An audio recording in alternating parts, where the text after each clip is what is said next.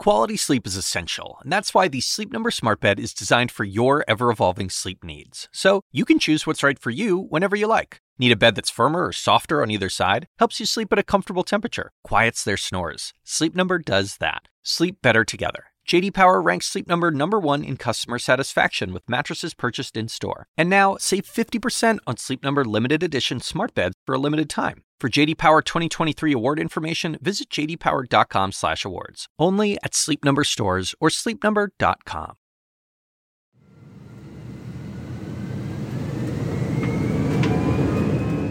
Recognize that sound?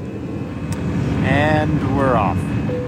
It's probably been months since you last flew, and maybe it took you a second, but that's the sound of an airplane taking off. It used to be something I experienced all the time as I traveled around the world to natural disasters and to war zones. I used to travel hundreds of thousands of miles a year. Last week, though, I got on a plane for the first time since March. And honestly, it was a little nerve wracking. The airport's quieter, it's cleaner. I would say about 10% of people are not wearing their masks properly, even if they do have a mask on. And that's probably the biggest concern. It's just wild to be here. Plenty of the trip felt familiar. Federal regulations prohibit the use of cellular networks during flight. The use of Wi-Fi. But I also couldn't forget that I was traveling in far from normal times. From enhanced cleaning practices and HEPA filtration to creating additional space on board, everything we're doing is in service of your health and well-being. They just made the safety announcement and reminded everyone that if there is a depressurization and the oxygen masks fall, then you should take off your mask before you put on the oxygen mask. Makes sense, but those are the sorts of things we need to be reminded of nowadays.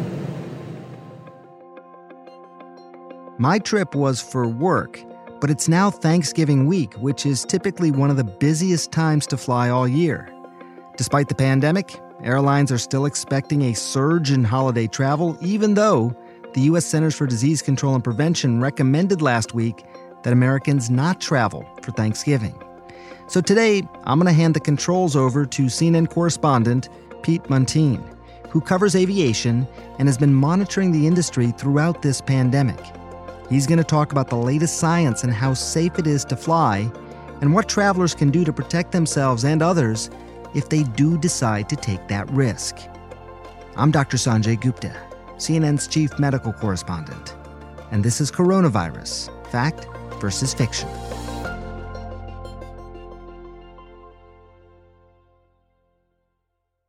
Going to the airport isn't a radically different experience, as Sanjay found, but it's what happens out of sight that's the most unusual.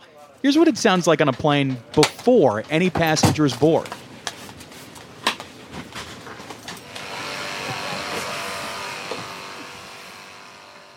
Flight crews use spray bottles and wipes to clean everything from the window shades to the seatbelt buckles. And I watched them do it last week at Washington's Reagan National Airport. But service transmission is not the main way coronavirus spreads. The real stars of air travel in 2020 are HEPA filters and masks. HEPA filters recirculate air inside a plane and are capable of filtering out particles even smaller than the coronavirus is thought to be. Planes also pull in fresh air from outside. So, what happens in the aircraft is because of the rapid dispersion of the air, uh, you get new air on an airplane every two to three minutes. Um, that's a remarkable rate. That's equivalent to what you find in, an, in a hospital operating room.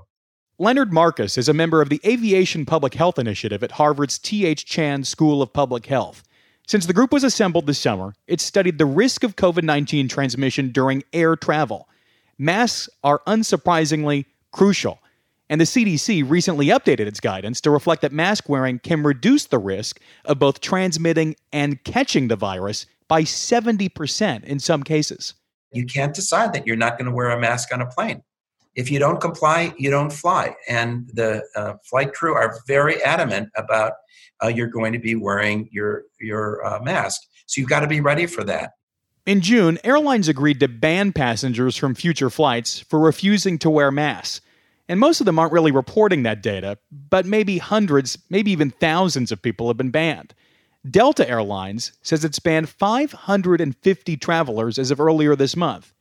So, masks and HEPA filters are two major factors that led Marcus and his colleagues to conclude that air travel is a fairly low risk activity. Last month, the Aviation Public Health Initiative released a study that found air travel can be safer than going to the grocery store. That sounds really striking, and it comes with some significant caveats. I would say that we did not say that it's safe to fly. So that's really important. What we did say is that the risks of flying are significantly reduced.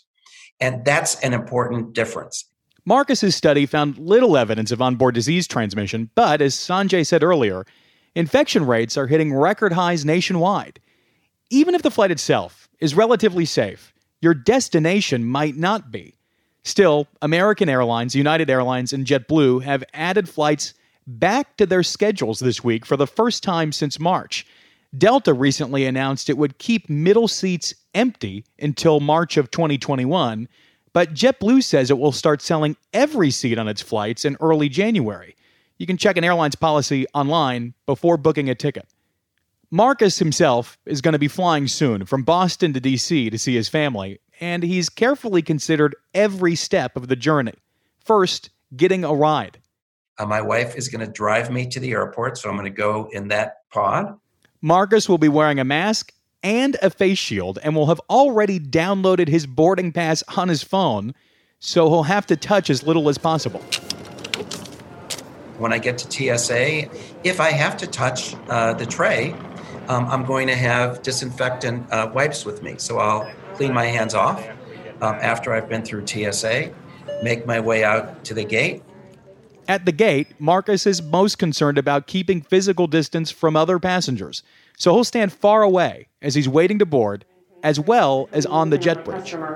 Please scan your own boarding pass and wear your face covering over your nose and your mouth at all times.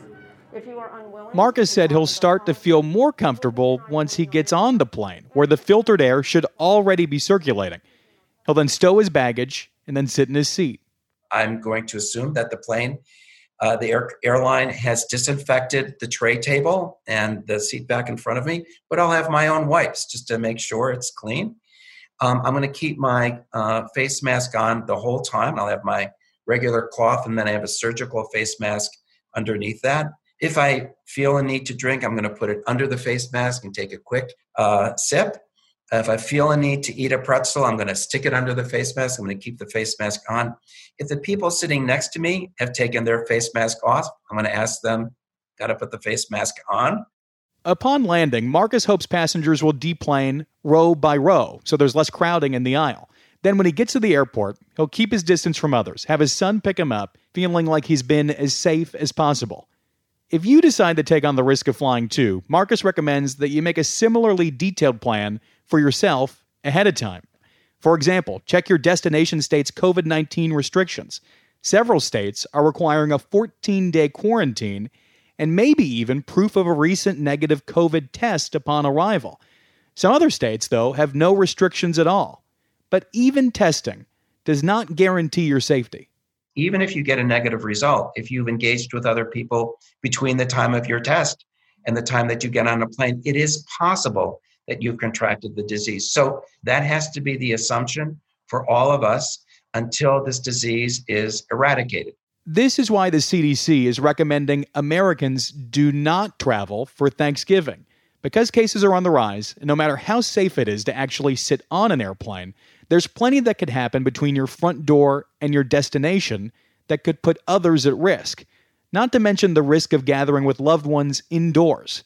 Dr. Henry Walke, COVID 19 incident manager for the CDC, explained the organization's recommendation in a conference call last week. Really, what's at stake is inadvertently, um, you know, someone uh, is infected in that particular household or that, that larger family and then spreads it to others. Uh, the tragedy that could happen is that one of one of your family members, um, you know, from coming together in this family gathering, actually could end up um, being hospitalized and um, severely ill and, and die. Gotta tell you, personally, I'm shaping my holiday plans around COVID 19 safety recommendations. So my family won't be traveling to be with the grandparents, nor are they going to come see us. we're going to just celebrate the five of us at home. We're not canceling Thanksgiving, it's going to be different this year. And I have to tell you, after running into a friend at the airport last week, I know it's the right decision. My friend is a driver for a car service in Atlanta, and I recorded what he told me right after I saw him. He told me that he went from doing 10 to 20 rides a day to two or three rides a week. One of the drivers died of COVID, two others contracted it, and he told me most of the rides that he takes to the airport are for people who are going to funerals. It was just so sad. Whatever your plans are, wear your mask, wash your hands a lot, maintain your physical distance. You know all the right things to do, and I will keep repeating this as long as I have to, because we still have a long way to go in dealing with this pandemic. But we are going to get through this, and we're going to do it together. If you have questions, please record them as a voice memo and email them to asksanjay at cnn.com. We might even include them on the next podcast. We'll be back tomorrow. Thanks for listening.